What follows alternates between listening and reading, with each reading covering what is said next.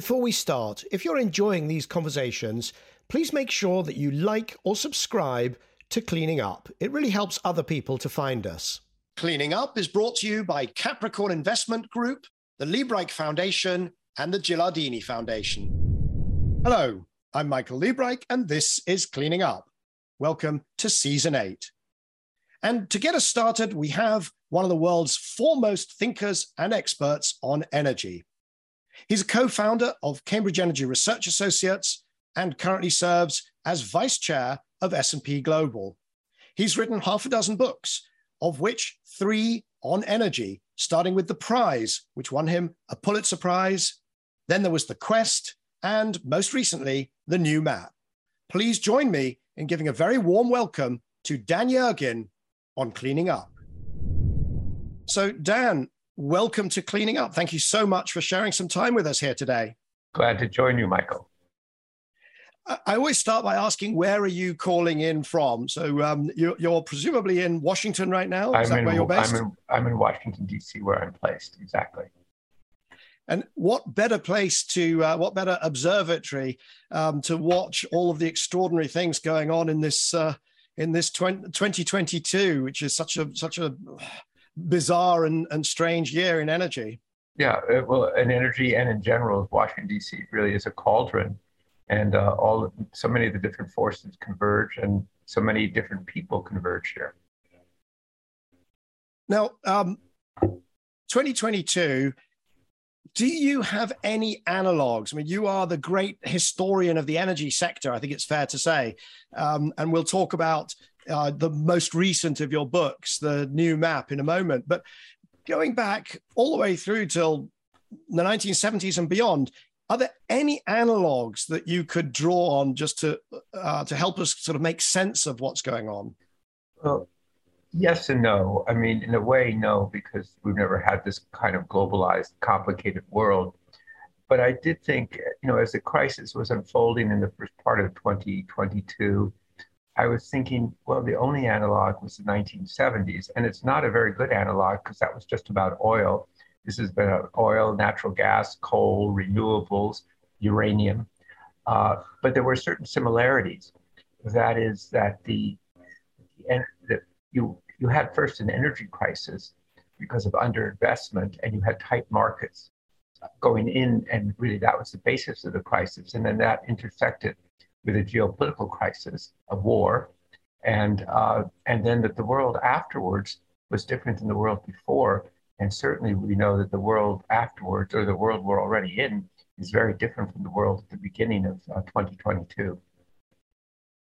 I mean, I mean, the world at beginning 2023, the beginning of 2023 would not have been expected at the beginning of 2022. You in the new map, you actually wrote a lot about Ukraine and you actually fingered it as one of the instabilities. You actually wrote very explicitly about Russia's uh, unresolved, at least in Russia's mind, unresolved borders. Um, do you, take, you know, do, is that something that gives you pride when you look at that? Do you think, yep, I kind of, I kind of got that one? Well, it gives me shivers actually to see it because you know, I did write that Ukraine was going to blow up between Russia uh, and the West. I didn't think it would go on this kind of war. Would, that would not have been imagined. Uh, but I think it did, it did go to what you really said that the reason this happened is, you know, not the reasons that Russians give about NATO. I mean, that there was a threat to Russia. The reason is that Putin refused to accept the uh, settlement at the end of the Cold War. He simply refused to accept it. He refused to accept the end of the uh, Soviet uh, Union. He said it was the biggest tragedy of the 20th century, which, when you think about what happened with Nazi Germany or other things, that you know, that's a pretty big reach there. And he was determined, and he continually said that um, Ukraine was not a country. He kept saying it all the time. And then you could see the interaction between that and the struggles over natural gas. And those were the things that led me to say, just looking at the pattern, that where these trends were going, these trends were going to go to a conflict. when you and you talk about you talked about this kind of Novorossiya, this idea that that um, uh, President Putin is trying to reassemble the the empire around uh, um, the around Russia, so to reconstruct maybe not exactly the Soviet Union, but something along those lines. So you you wrote about that. When you reread it, do you think that it gives an explanation for more of particularly Russia's behavior in the kind of decades previously, which maybe we all missed? That's a very uh, interesting question. I mean, I think it is important to listen to what people say, and he was saying this. And, uh, you know, after all, he had taken Crimea in 2014, and that had kind of just been accepted. And I think, you know, he would say he wrote an essay in the summer of 2021, or somebody wrote an essay for him, a 5,000 word essay saying Ukrainians and Russians are brothers, uh, the same people. So, pretty strong message that he was sending. Of course, it has a bitter irony when you look at the rain of missiles uh, and drones that Russia's now been sending down on the civilian population of, uh, of Ukraine. Moving from this point forwards, um, to, I've written about um, after Ukraine, the great clean energy acceleration. So, you know, in my world, I look at the implications for the shift towards clean energy. That's kind of front and center in my mind as I think about the, what 2022 pivots into. Um, do you think that that's a fair characterization, or do you do you see the implications of this uh, crisis you know, are you are you sort of focused more on what it will do within the broader energy sector? I think the answer, Michael, is both. I think that uh, we've seen the rediscovery of energy security. It had fallen off the table for different reasons. The United States, you know, you had, I think it was eight presidents I counted who kept saying the US needed to be energy independent, and it seemed a big joke, never happened. The shale revolution happened, and that meant that people didn't worry about energy security. Europe was different. Europe thought, you know, it can depend on Russian gas. It can, you know, it has its advances on climate. Didn't need to worry about energy security. The country that never forgot about energy security is Japan, for obvious reasons, and to some degree China too. But among the other countries, it was pretty forgotten. It's back on the agenda. And I think what you see is really moving on two paths. One, as you say, an acceleration of renewables and an acceleration not only uh, because of climate, but as you pointed out in some of your writings, because it's also a form of energy security, it's a form of diversification. But the other is uh, a reappreciation of uh, conventional resources. And when you see the German Germany going ahead with five uh, uh, natural gas uh, floating regasification facilities, building a new regasification facility in 200 days. Normally, it takes years or forever to get something done in Germany of that nature. Uh, you see the Chancellor of Germany flying off to uh, Senegal and Qatar in search of uh, LNG. You realize that there's a recognition that things don't happen overnight, and you don't want to create shortages uh, that lead to turmoil or to political uh, disadvantage. So I think I think you're quite right about the acceleration. Certainly, that's what's reflected in the uh, Inflation Reduction Act in the United States. But I think at the same time, it's also recognition that you need conventional resources. And by the way, I see a different perspective in developing countries. I see, and I write about this in the new map. And I think it's important to understand that there's a new north south divide on these issues. Uh, not the north south divide in the 70s and 80s, which was about the price of commodities, but about the nature of the energy transition. Right now, what I'd like to do is move on to the new map, and I'm going to ask you in a second to lay out the thesis because we've kind of started to unpack it. Uh, but I want to give you the chance to kind of put it in the frameworks that you used in the new map. But just before we do that, um, you the, the new map is is it really the third of a trilogy? Because certainly my first awareness of your writing was the quest. Uh, sorry, was was uh, the prize, um, you've written see, quite a few books, but I, I see, see the prize, the quest, and the new map as a trilogy. I mean, is that how you thought about it when you sort of first started to type the first, the opening words of the prize? Well, I think um, I didn't think of it. I thought of it as that the world has changed so much, and it, literally it started out looking at how maps of energy supply and demand were changing. Uh, that those were the things that really led me to think about the book. It was only afterwards that you know I started to think about it as a trilogy.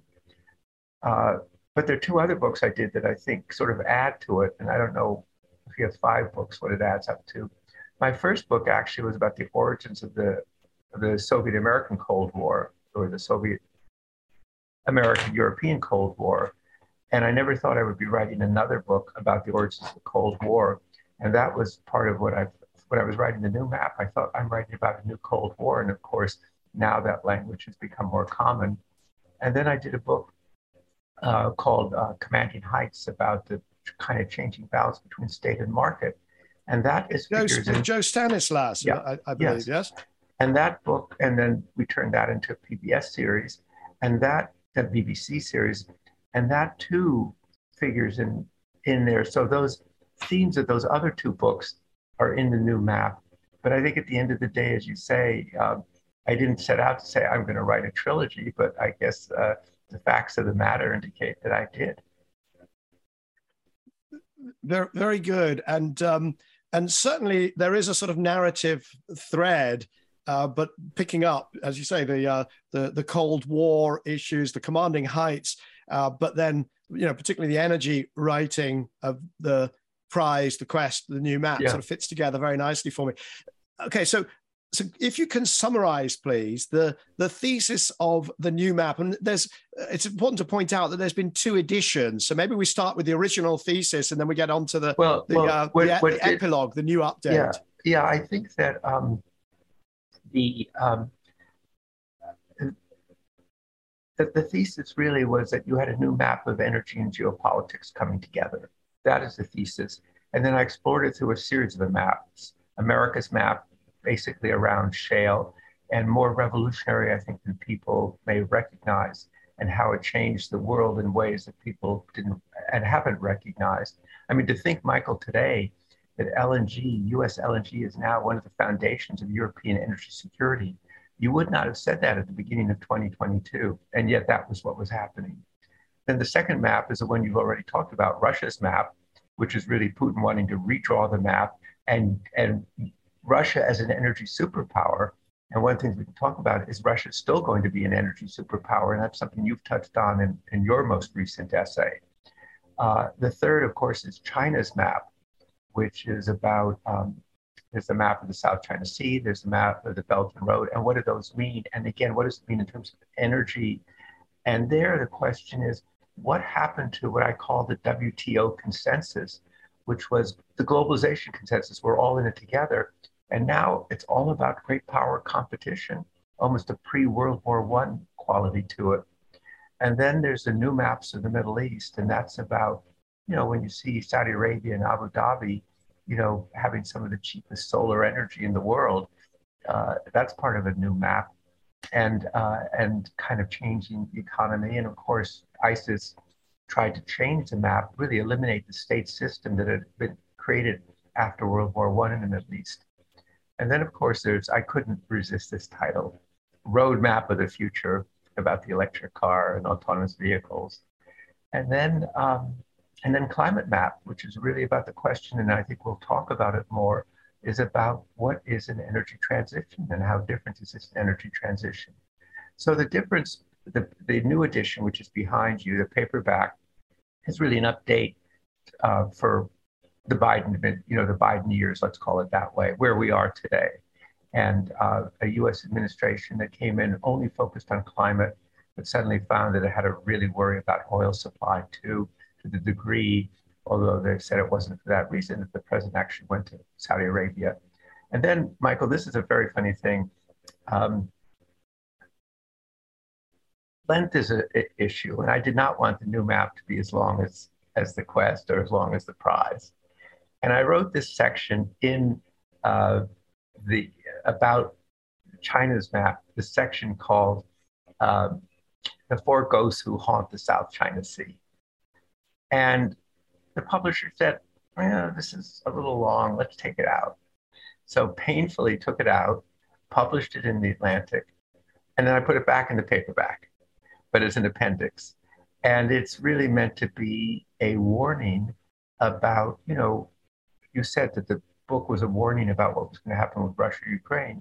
Obviously, it's a warning about the risks that now exist in a world of great power competition and the and the lessons. And so that's the change from the hardcover uh, to the to the paperback. Let me say that is actually my favorite piece of the book. Is this? It is just this. I mean, it, it is a beautiful piece of writing, um, beautifully constructed around these four ghosts, these four characters whose thinking has influenced both the Chinese and the non-Chinese um, views of the South China Sea. Which, you know, what you're doing is essentially laying down another marker, saying this could blow up. This could be the next equivalent of the Ukraine exactly. crisis. That, exactly. And one of the four ghosts is Grotius, uh, the Hugo Grotius, who was this Dutch lawyer several centuries ago, who's considered the father of the, the law of the sea. And ironically, the law of the sea was born out of a, a uh, military collision in the South China Sea hundreds of years ago. I mean, it's just the ironies of history. Well, well, there, there is there is nothing completely new about anything. It, it, it's all just uh, the same issues coming around again and again. Um, so it, it starts in the South China Sea, and who knows? Uh, and, and, of course, we have to hope that it doesn't uh, that it doesn't. Um, you know, I'm always looking for what could get more weird than 22 or more disturbing than 2022. And of course, there are candidates there, both with with uh, Taiwan and the South China Sea. I think I think that's you know that's the big issue now is what is does this relationship between China and the United States stabilize or not? And um, and Michael, so much, and I really thought about it in terms of 2022 and all of Putin's miscalculations, all of which were rational, but all of which were wrong. And if you look at history, it is so littered with miscalculations where people make mistakes and then unintended consequences. The First World War was supposed to be over in a few weeks, and it went on for four years. And um, so you you have to worry about Taiwan and what consequences if people make mistakes or misunderstand the circumstances of what's happening. And um, you can, you know, um, I mean, it's clear before our eyes. That one is chilling on a human basis, but on an economic basis, if you look at Taiwan's uh, market share in these critical chips. I mean, if, this is uh, uh, doesn't bear thinking about. There are no washing machines. There are no cars made. There's a. It's just uh, if yeah. if, if, that I mean, one... and and that's really, you know, what we're seeing is an upheaval in this in the supply chains for global oil and gas, but it's part of a larger upheaval in global supply chains, and that is what takes me back a little bit to commanding heights. This we had 30 this three decade period of globalization of people being confident about it incredible integration in the global economy much more than anybody recognized. I think at least i can't say for you know britain but certainly for the united states actually covid was this wake up call to see how integrated you you want mass you go to china. You know you want medicine you go to china. We didn't realize how interconnected it is. And uh, as you say now with chips so all these supply chains have been created on the basis of efficiency. What gives the lowest cost? Now you're suddenly looking at in terms of security, in terms of resilience, in terms of, you know, what are the risks of the supply chain? And if you go back to 2019, that wasn't happening. COVID was certainly the wake-up call, um, but but if you um, you also look at um, the rhetoric of the Biden administration, um, the nature of the Inflation Reduction Act, um, this beyond the WTO consensus, your I guess it's kind of the China map, but colliding with the climate and climate technology map.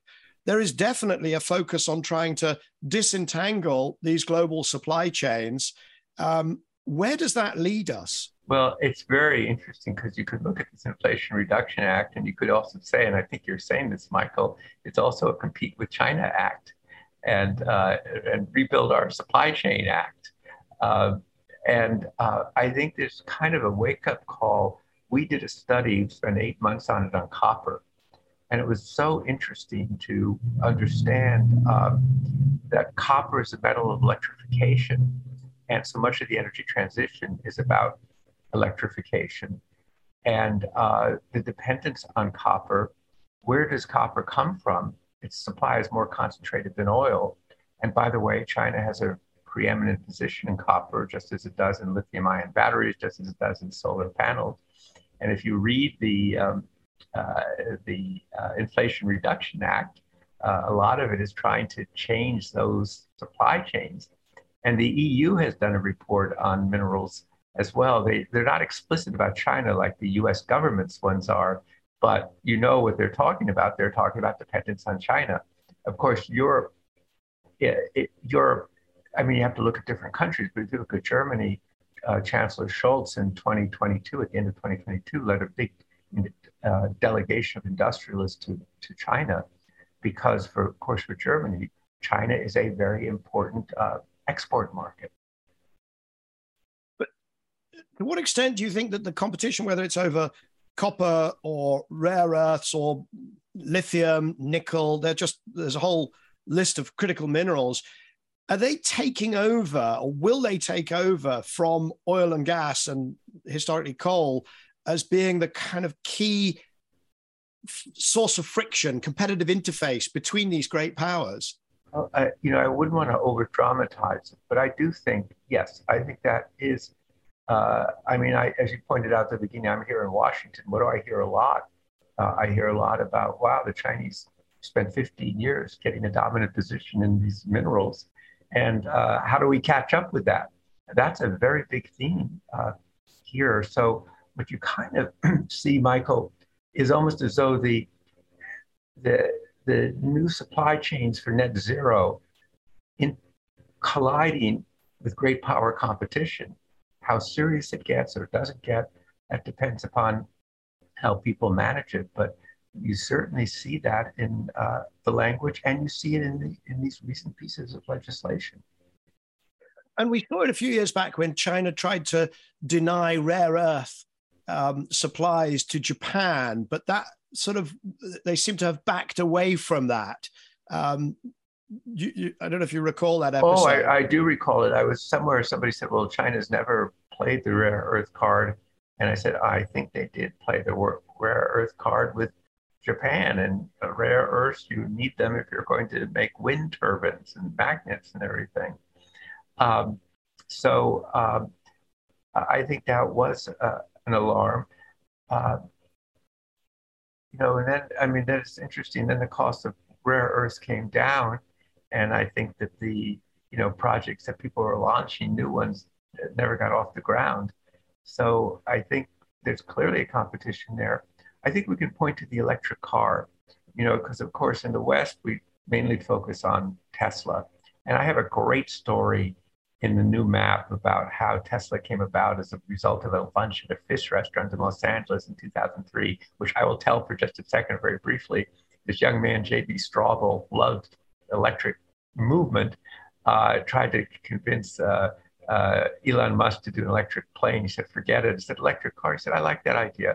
And JB went on to uh, be the um, uh, chief technology officer for 15 years for Tesla. And, and Musk said a couple of years ago, I quote him in the book, saying, that lunch hadn't taken place, there might not have been a Tesla, which is amazing to think about how the impact on the automobile industry. But at the same time, there was a movement towards electric cars in, in China, uh, driven by uh, an engineer who had worked, uh, gone off and worked uh, for Audi and then come back to, uh, to Germany. Uh, what do they call him? returning turtles. I forgot what the term is.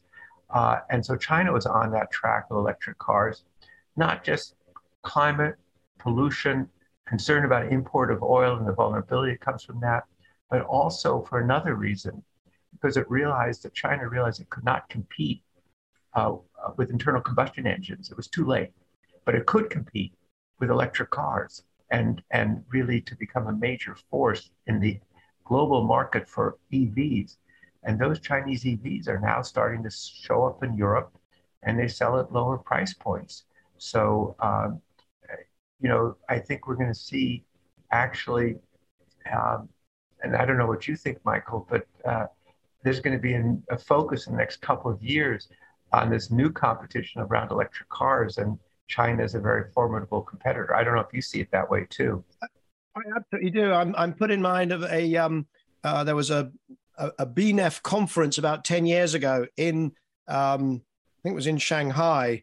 And the moderator of the session, there was a very senior Chinese lawmaker around transportation. And our moderator um, asked by 20, I think it was 2030, what percentage of new cars in China will be electric, will have some form of plug? And the chap said 18%.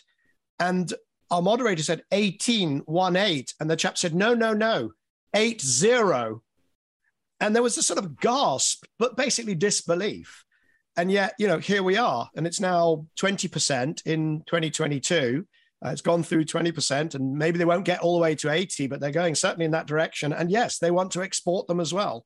Right, exactly. So they see that is um, a major new market and that they will have a competitive advantage because of, you know, because they'll have developed that scale. And in and the new map, uh, pardon me, in the new map, you highlight three technologies that you think will play a big role on what you call the march to net zero. And I'm, I'm trying to sort of work our way back to climate, but right. via the technologies. We've talked about one, which is electric vehicles. One of the techn- one of the three that you pulled out was batteries, which is essentially, uh, you know, um, aligns with electric vehicles. Um, the other two were CCS and hydrogen. And do you still kind of are those still your top three? What is it, two, three years uh, since you wrote that? Well, I think even the IPCC says you don't get to the your 2050 goals without CCUS. And I know carbon capture, use, and storage, and I know there's some people uh, who just don't want it or don't think it belongs there. I think it's still early stages, uh, but I think you don't get to you don't get to your goals without it because the world's going to continue actually to use uh, oil and gas. I think for longer than many people may think is the case hydrogen, um, I mean, everywhere you go in the world, Michael, you know this. Everywhere you go, there's hydrogen euphoria that hydrogen is going to do it. And you have these companies that have great engineering, execution, uh, uh, scale capabilities, you know, oil and gas and other industries, uh, now really gearing up to make a major commitment and certainly uh, in Europe, Germany pushing hydrogen very aggressively. And the uh, Inflation Reduction Act in the United States gives a big boost to it. One of the things, I mean, ultimately, I think the answers, obviously, on climate are going to be technology.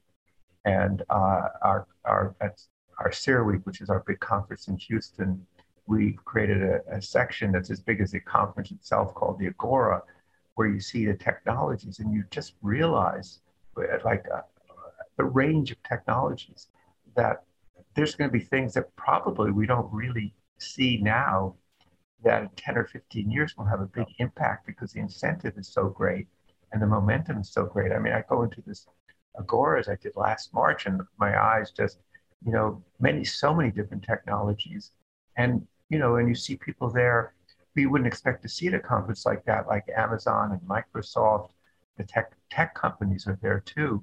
So I think we need to be, I mean, there can be negative surprises, and we've been talking about some of them. The positive surprises, I think, will be on technology. But, you know, I cite hydrogen. You have a very differentiated view of hydrogen and have given a lot of thought. And I think your hydrogen ladder is one very interesting way to look at it.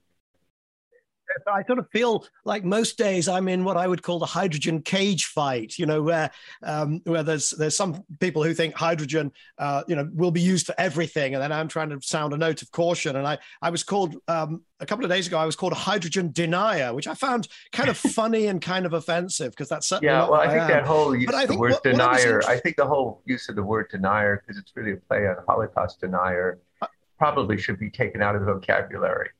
Yeah. You know what? Let me tell you, I never use the word because it is an attempt to, to push somebody out of a discussion um, by analogy with other discussions and, and the Holocaust. I mean, it's complete. I, I agree with you. I completely agree. It's an inappropriate word. Uh, I chose not to be too upset about being called a hydrogen, a hydrogen denier. denier. Um, I mean, I mean, how could they call you? I mean, you you see the role of hydrogen, but I think I find it interesting your perspectives is, you know, in a differentiated way rather than um, the answer right. to everything. but some people apparently find that threatening because they're all in on, on hydrogen. But I well, think Michael, can I ask you if your observation? How did this momentum about hydrogen develop? I mean, I can see why. Would, I mean, you have an oil and gas industry that handles hydrogen, that makes fertilizer, uses it in the refinery. So it's not like you have to invent something. But how did it get this kind of incredible um, momentum bandwagon? Well, look, there's a, a, fantastic book which probably can give more answers than I ever call or uh, could, called "Popular Delusions and the Madness of Crowds," which I'm sure you're familiar with, and it charts I, I bubbles from the, the I have it in the other bubble room. and the South. it's I have it in the other room. I keep it out. Exactly. Maybe we, maybe our homework will be to reread it. I think there's a few things. I think there's something intellectually very attractive about you know a molecule that burns becomes water. Um, I think it was positioned as a savior technology in the 1970s, particularly in Japan. It was the only way they could see to continue to power their economy. And some of those, you know, brilliant young engineers are now still running large chunks of um, uh, of Japanese uh, politics and, and engineering. Um, and I think that there are there are also um, there is also a, a, a I don't know I'm not sure if I should use the word cynical, but you know there is a huge amount of money being spent by lobbying organizations. The Hydrogen Council spending you know tens of millions buying the best possible research that money can buy from McKinsey and then promoting this vision which just doesn't bear systems thinking for instance, you know, how much hydrogen you can actually, how much liquid hydrogen you can actually get to an airport, or how big the fuselage of a hydrogen right. plane would be. And when you yeah. start to sort of push it, it doesn't make sense, well, but they're spending huge amounts of money. Right. and it. then there's a practical question. Well, first of all, obviously, it's a very small molecule, so it has to be managed differently. But the thing that strikes me, I mean, when people ask me about hydrogen, I said, it's going to, you know, is it going to have a big impact or not? I say, we won't know for two or three years, you know, because it's yeah. still, we're still in, in that phase and one thing that people, you know, I was talking to the CEO of one of the major European energy companies who said he went to his industrial base in his country and said, We can offer you hydrogen. And they said, Well, can you also give us new valves, new pipes? Because I think there's an infrastructure question about you, you know, you have to re engineer a lot of things to use it. But but there's a lot of momentum. It, it's to a certain extent you can re-engineer, so you can you can upgrade the pipes, the valves, the pumps. What I'm fascinated somebody has by, to pay for that, though. You have to pay, but but you know, but we get smart and the costs come down. I'm fascinated that people don't realize just how bulky hydrogen is. So to carry the same amount of energy in hydrogen as you do in LNG is two and a half times as big. Right. And well, that's, I mean, one does, yeah, one forgets that why oil and gas uh, are attractive is because they have a lot of compact energy. that's right. It's the sweet spot of gravimetric and volumetric energy density. There's a sweet spot, and hydrogen's out here, um, and batteries, of course, at the other end. So, but um, what I, I want to come back to these three choices because what you didn't highlight. You didn't say, well, let's have five choices and include renewables and nuclear. Okay. Well, I mean, we actually did a study, which I think I cited this paper we did for uh, Breakthrough Energy in 2019. And we had a whole host of technologies, including things that don't really make the list, like building technology, building, making buildings more efficient, your house, is more, you know, can be more efficient. And so my, heat pump, I'm obsessed with heat pumps. Yeah. So that there, there's a lot of, uh, you know, when I, the first book I did on energy was actually at the Harvard Business School called Energy Future. Now it's long past, but the part I did was energy efficiency. And I've always been, I've been always obsessed with energy efficiency and think it's the underestimated energy resource. And we don't think about, you know, um, that uh, being more efficient can actually be one of the most important technologies. But I think the ones, the other two that you talked about, obviously, I mean, it's amazing. In in the quest, the, the middle book of what you call the trilogy, I got really interested in the question of you know, where did modern solar and modern wind come from? And they're both really industries that emerged, or businesses or technologies that emerged in the 70s and 80s. And it took about three decades to really bring the cost down. But the solar revolution, the cost, the 90% drop in solar, I mean, there may be a shale revolution. There's certainly a solar revolution. There's a line, if I might, that, uh, from the, the new map, which made me smile. Right, and if I if I just read it to you, you said um, the map hardly assures us a straight line, for disruptions will, with some frequency, inevitably redirect the path. And you then give a few examples. The shale revolution was not anticipated, nor was the financial crisis, the Arab Spring, the nuclear accident at Fukushima. And then you say, nor the rebirth of the electric car, which I think it's fair to say before 2010 and Elon Musk you know was not foreseen but the next one nor the plummeting in the costs of solar and of course you know what I've been doing since 2004 is essentially betting on the plummeting of the costs of solar. So that one did make me smile, I will yeah. admit. Well, I think that's the one that, uh, you know, I mean, you saw it coming. Most people didn't see it coming. And it's still a question, you know, how much of the, the advance in technology and how much Chinese manufacturing scale and skill. And, you know, someday I would love to see somebody ex- explore it? Is it just the improvement? Is it management of their supply chains? I mean, what would you attribute? So let me turn the question around to you, Michael. Just what I mean, what, what do you think the elements were that that brought solar down? I think if I if, if I look back at you know, I had great fortune because early in my career, by a complete coincidence, I calculated a lot of learning curves. This was before I went to business school. We're talking 1986. I was cal- I was doing log log and doing experience curves, and so when you look at solar, which is a material science, it's not mechanical engineering; it's material science, and I and um, and then the controls of solar are of course software right? You, can make a power station of a million roofs, but you can only do that because of software. And the software and network benefits are, are, are, also, you know, they're even more powerful than material science learning curves. So for me, it was always kind of, I don't want to say obvious, but it was just a Moore's law technology. Wind less so because it's mechanical engineering, um, but I could see that wind would come down as well. I think what happened was that it wasn't that it suddenly got cheaper it was just plugging away down that curve and then it reached a certain break point. You know i can't i can't tell you how many times i was asked when will renewable energy be grid uh, competitive? I, I was asked that every day from 2004 to 2015 and then the question went away. The answer is 2015 and there was this kind of psychological readjustment where people saw renewables as cheap but the underlying cost curve I think was fairly continuous. But and with wind, it was different. I mean, wind, the cost of wind, wind is scale, isn't it? Well, it's wind is scale. it's very different in its mechanism. It's not the material science. It's higher uh, turbines, hub heights. It's better aerodynamics. It's it's better planning of the um, the use of the wind, harvesting of the wind more efficiently. But again, it is it is a learning. Uh, uh the learning curves encompass, they bring in technology, they bring in scale, they bring in cost of capital, they mush it all together and you get these curves, which are quite reliable. Wind's an interesting one because what was happening was the turbines were remaining very expensive. But what we didn't all notice was that their output, their yield factors were going up.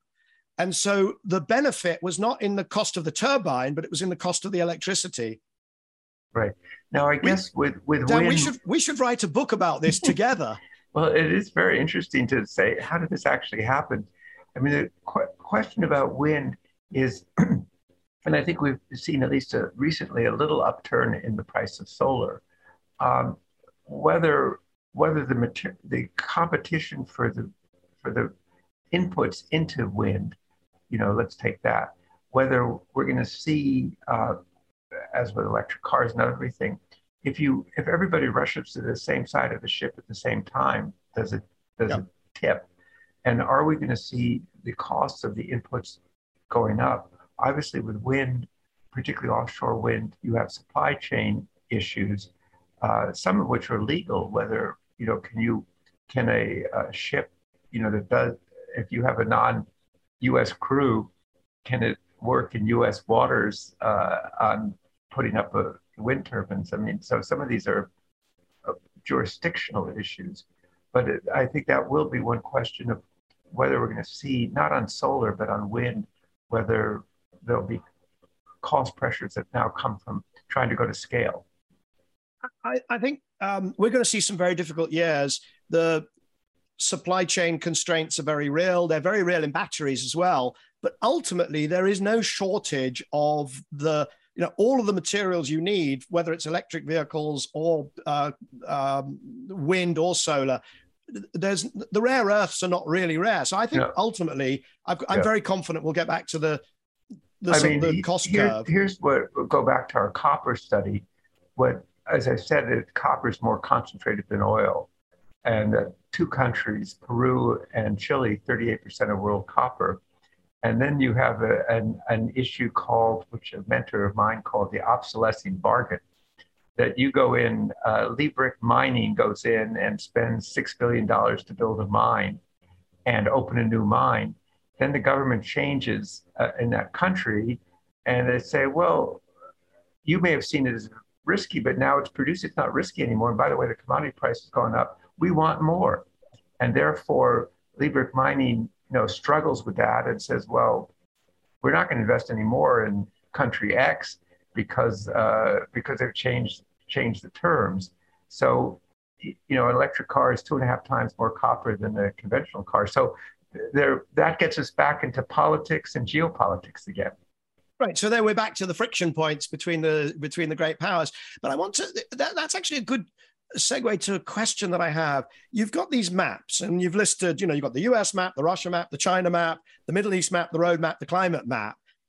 Um, to what extent, though, are they maps of the terrain as it is versus a map of the future? I mean, because in a few cases, you it, it feels to me like you say, you know, and this is going to be the conflict. It's going to be climate versus energy security, which is a kind of map. It helps you to understand something, but it doesn't tell you, it's kind of here be dragons type map, not and this is what to do type map.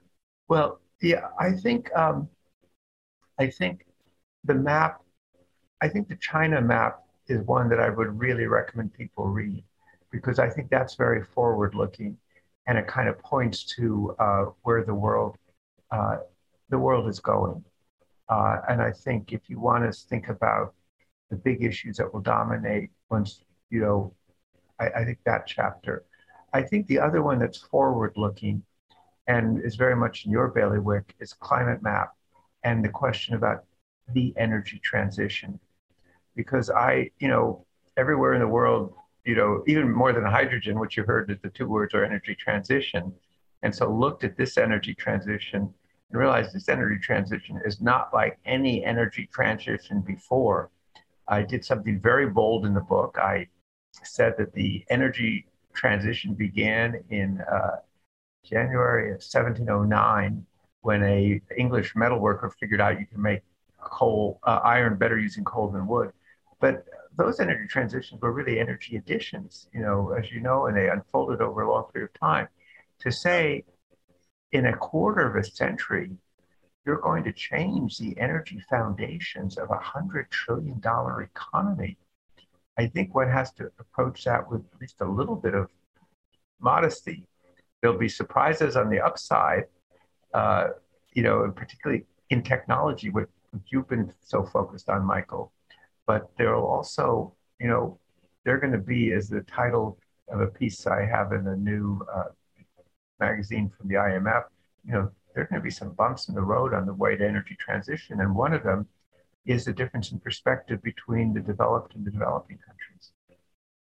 Are you, are you, if I just go one level below, are you essentially saying we're not going to have that, all these marvelous ideas of transition, that they're not going to happen or that they're not, are you, will you, you know, will you Instead of saying, think, "Oh, we should be cautious," I think the direction kind of, is, is it not going to happen? I think the direction is clear. It's going to, you know, we are going to move in that direction, and ultimately, again, it will be technology that really drives it. I think, um, and innovation that drives it. uh, I think the notion of the specific timing, that there is a magic date, uh, is something that you have to stand back and just say, is that really realistic? Is it doable? Uh, are you going to, you know, the energy crisis that we've been in began six months before the Russians invaded Ukraine. Are we going to have a series of uh, of uh, shortages and and what I call preemptive underinvestment, which will lead to a backlash and uh, uh among publics and uh, you know. So I just think it's you know to pilot a hundred trillion dollar economy and sail, oh, we'll just make it all sail through smooth seas, I think is just, uh, it's not the way history works. I mean, who saw COVID? What we, that sentence you saw, who saw the Russian, you know, that this war would go on in Ukraine? I mean, what else is going to happen that is going to come along? And so all I'm saying is, you know, the direction is, I think direction is very clear. Um, but, you know, a little bit of modest, I think a little bit of modesty in terms of knowing how one is going to um, make one's way and be prepared for uh, setbacks and challenges. The question that raises, though, is what do you what do you say to those people who say, "Look, nature is not going to negotiate. Nature doesn't care about Ukraine wars. They don't care about. Um, they don't care about it. Nature doesn't care. You know, the climate doesn't care about energy poverty or any of this. What what what the climate will do is what the climate will do, and that is such a pressing urgency that something must give. How do you respond to that? Well, I think these are very difficult questions, but I would point out when everybody says 2050, China says 2060 India says 2070. You're looking at almost 40% of emissions. So how can you say that the world is going to be in 2050 is going to be at this level when the two, you know two of the three biggest emitters are saying we're not actually in that game. So, you know, I just don't know how you put those pieces together. I had uh, Bill McKibben, father of the divestment movement, on this show, and I asked him uh, he'd been arrested numerous times for his protests, and I asked him, kind of in a nice way, why he'd never gone over to China and been in, arrested there. Um, and he's very articulate. He gave a brilliant answer, as you'd expect, but he didn't really answer the question. Yeah, well, I think, you know, I think, you know, I, am sorry, China is uh, decided. You know, uh, Xi Jinping talks about the China dream. Uh, you know, China is is not going to uh, China is going to do what China wants to do, and they're not. You know, they're they're. I mean, look at how differently they're managing the pandemic, and so you know, I don't think Brussels, the EU, is going to be able to um, dictate to China what it does. I want to finish, if I might, because I'm aware of time. Um, you spent a lot of time in India. In fact, you work on a you're you're, a, you're the only non-Indian on a very eminent panel there, and also the Middle East, shorthand for a number of oil and gas producing countries. Could you summarize? And it may be that this is the Middle East map plus the India map, but can you summarize, in a sense, their side of this discussion about the urgency of climate action and how it plays out against energy security or energy well, provision? Well, I think we let's differentiate. India's 1.4 yeah. billion people. Uh, its per capita incomes are maybe 115th or 120th the per capita incomes of Europe. So they have other priorities, which are poverty reduction. For them, the energy transition is getting people moving from burning wood and waste to using L- LPG. So the message I've gotten from India is that there's not a single energy transition, there are energy transitions. So big commitment, big commitment to renewables in India from, from the Modi government. Uh, big commitment to hydrogen, Michael, as you well know, uh, but also building a $60 billion natural gas uh, distribution system. So their answer is that there are multiple paths and they have priorities. Climate's a priority, but so is poverty, so is health, so is rise, raising incomes. So they're just looking at it differently. And they, and I working on a project now called uh, Energy a- Asia, and uh, where the Southeast Asian countries say we need natural gas. uh, that we needed to back out coal. And if you want to really have a big impact on emissions, back out coal quickly, which we can do with gas. The Middle East um, really, um, you know, we're talking Saudi Arabia and UAE, Abu Dhabi. And it's interesting to me, uh, Abu Dhabi established Masdar in 2007 to work on renewable energy. And they're now, I think, one of the biggest renewable energy developers in the world. So they've gone down two tracks uh, uh, expand production uh, capability because they see that declining elsewhere in the world, and the world will still need oil. And also saying we're going to put in the cheapest solar energy in the world, and we're going to promote those technologies. So I think it's a very different voice now. I mean, let's say Saudi Arabia on these issues than seven or eight years ago. I mean, really, uh, and I think you you see that uh, that they say there is an energy transition, and we'll be part of that. By the way, we'd like to be a major producer of green hydrogen, which we will send to Europe. Uh, but on the other hand, saying there's also the world's going to continue to need oil and gas, and we're going to continue to we'll produce it because production can go big, down elsewhere.